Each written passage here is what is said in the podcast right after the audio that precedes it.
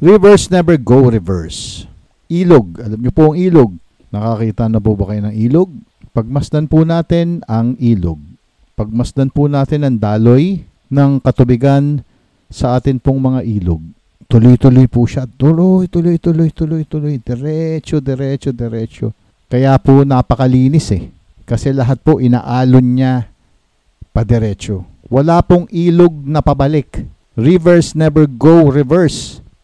Wala pong pabalik. Nakakita na po ba kayo ng pabalik ang agos ng ilog? Ganon din po tayo sa atin pong buhay. If we can learn from the river and observe that they never go reverse, we can try to reflect in our own lives. Sometimes, imbis na matulad po tayo sa ilog na dire-diretso po ang agos, gusto natin bumalik, bumalik, bumalik. Bumalik saan? Bumalik na pabalik ang agos. Saan pabalik? Sa atin pong mga nakalipas. And usually, yung atin pong mga nakalipas na gusto natin balikan, yun po ang mga hindi ka anais-nais. Of course, we are human and we are not ilog. We have the power to go to the past.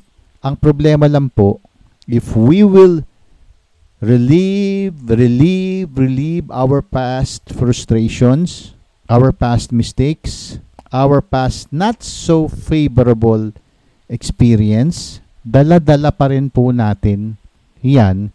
It's either we will stay stuck at uulit-ulitin po natin ang mga karanasan na yan na hindi magaganda at bibit-bitin pa po natin yan sa ating tatahaking kinabukasan. And pagdating po natin sa destination na tinatawag na future, magtataka po tayo, bakit yun pa rin ang natin? Parang wala po nangyari.